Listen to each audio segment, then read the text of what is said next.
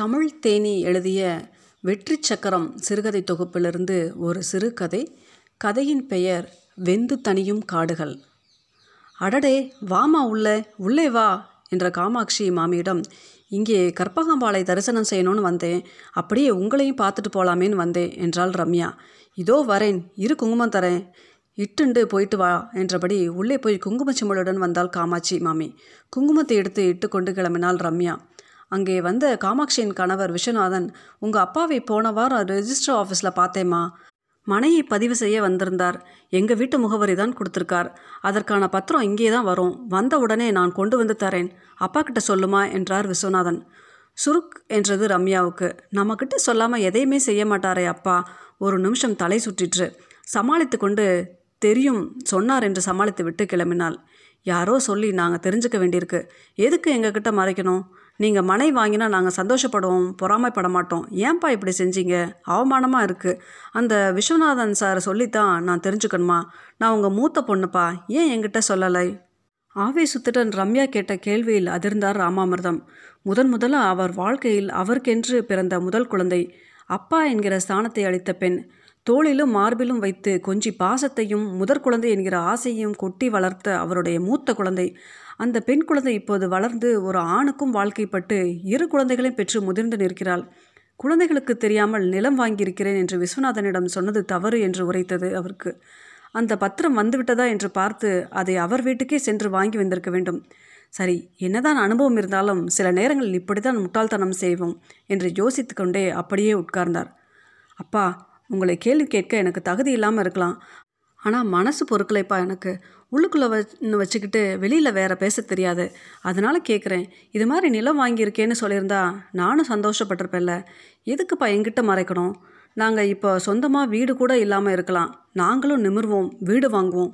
ஒன்று மட்டும் ஞாபகம் வச்சுக்கோங்க, எந்த காலத்துலேயும் நான் என் சொந்த காலில் நிற்பேனே தவிர உங்ககிட்ட கையேந்த மாட்டேன், எனக்கு இதை கொடு அதை கொடுன்னு கேட்க மாட்டேன் என்றாள் ரம்யா.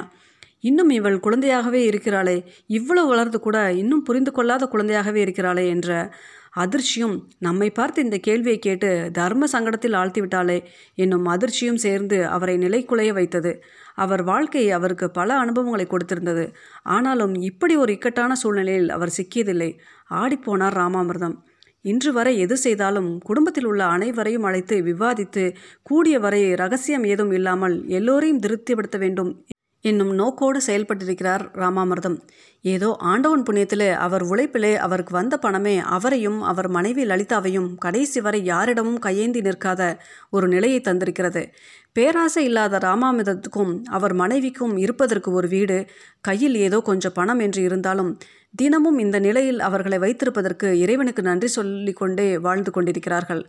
அவர் வாழ்க்கையில் அவர் சந்தித்த மேடு பள்ளம், சரிவு உயர்வு, அவமானங்கள், சுனாமிகள், இடி மின்னல், மழை, பூகம்பம் அத்தனையிலும் கூடவே நின்று தோள் கொடுத்து தாங்கி அவரையும் கீழே விழாமல் தாங்கி தானும் நிமிர்ந்த அவர் மனைவியில் லலிதா அவளுக்கு நன்றி சொல்லாமல் இருக்க முடியாது. இரவு வீட்டுக்கு வருவதற்கு எத்தனை நேரமானாலும் தூங்கி போனாலும் அவர் வந்தவுடன் எப்படியோ அறிந்து கொண்டு அத்தனை தூக்கத்திலும் இருட்டில் அவரை தேடிக்கொண்டு வந்து அவர் மார்பில் தூங்கிய குழந்தை ரம்யா. யாராவது அவரை பற்றி ஏதேனும் சொன்னால் ஒற்றை விரலை நீட்டி, நீங்கள் எங்கள் அப்பாவை இப்படி சொன்னீங்க, அடிச்சிருவேன் என்பாள்.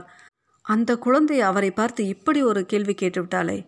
அவளுக்கென்று சொந்தமாக ஒரு வீடு கூட இல்லாத நிலையில் வாடகை வீட்டிலே ரம்யா இருப்பதை பார்த்து ஒரு முடிவுக்கு வந்து ரகசியமாக அவர் செய்த காரியம் என்று அவரை குற்றவாளியாக்கி இருக்கிறது. யாருக்காக அதை செய்தாரோ அந்த மூத்த பெண்ணே அவரை குற்றவாளியாக்கி ஏதோ நீதிமன்றத்தில் குற்றவாளி கூண்டில் இருக்க வைத்து தகாத குற்றம் செய்தவரை விசாரிப்பது போல் கேட்கிறாள். மனம் ஒடிந்து போனது அவருக்கு. பெற்ற குழந்தைகளில் அனைவரையும் சமமாக பாவித்தாலும் யார் சற்றே பலவீனமாக இருக்கிறார்களோ அந்த குழந்தையின் மேல் ஒரு தனி கவனமும் ஆதரவும் காட்டுவது இயல்பு. இதை புரிந்து கொள்ளாமல் யாருக்கும் எந்த துரோகமும் செய்யாத அவரை நன்கு புரிந்து கொண்டவர்கள் குழந்தைகள் என்னும் அவரது அசாத்திய நம்பிக்கை தளர்ந்து போனதில் ஏகப்பட்ட அதிர்ச்சி. மற்ற இரு குழந்தைகள் ஏதோ ஓரளவுக்கு அவர்கள் சுய தேவையை ஈடு செய்யும் அளவுக்கு வளர்ந்திருக்கிறார்கள், சமாளித்து கொள்வார்கள் என்னும் நம்பிக்கை. ஆனால் பெரிய பெண் வாழ்க்கை சூழலை சமாளித்து அவதிப்பட்டு கொண்டிருக்கிறாளே, சொந்தமாக ஒரு வீடு கூட இல்லாமல் இன்னும் குழந்தைகளை வேறு படிக்க வைக்கணும் என்று யோசித்து யாருக்கும் இப்போ சொல்ல வேண்டாம் என்று நினைத்தது தப்பா? வங்கியில் தங்களின் பாதுகாப்பு கருதி வைத்திருந்த பணத்தை எடுத்து யாருக்கும் தெரியாமல் ஒரு நிலம் வாங்கினார்.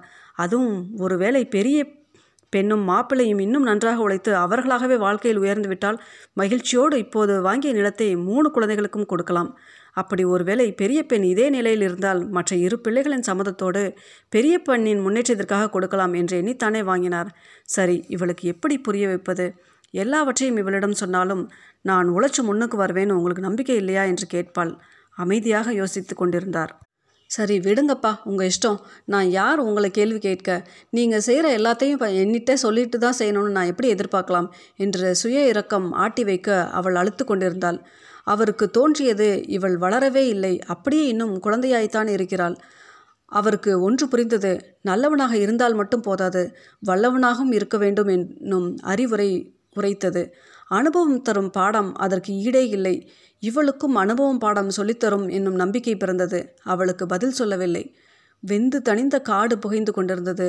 அங்கே நிசப்தம் குடிக்கொண்டிருந்தது. ஆனால் அனுபவம் இல்லாத இன்னொரு காடு சுடும் என்று தெரியாமலே தனக்குள் அக்னி குஞ்சை வைத்து கொண்டு வெந்து கொண்டிருக்கிறது.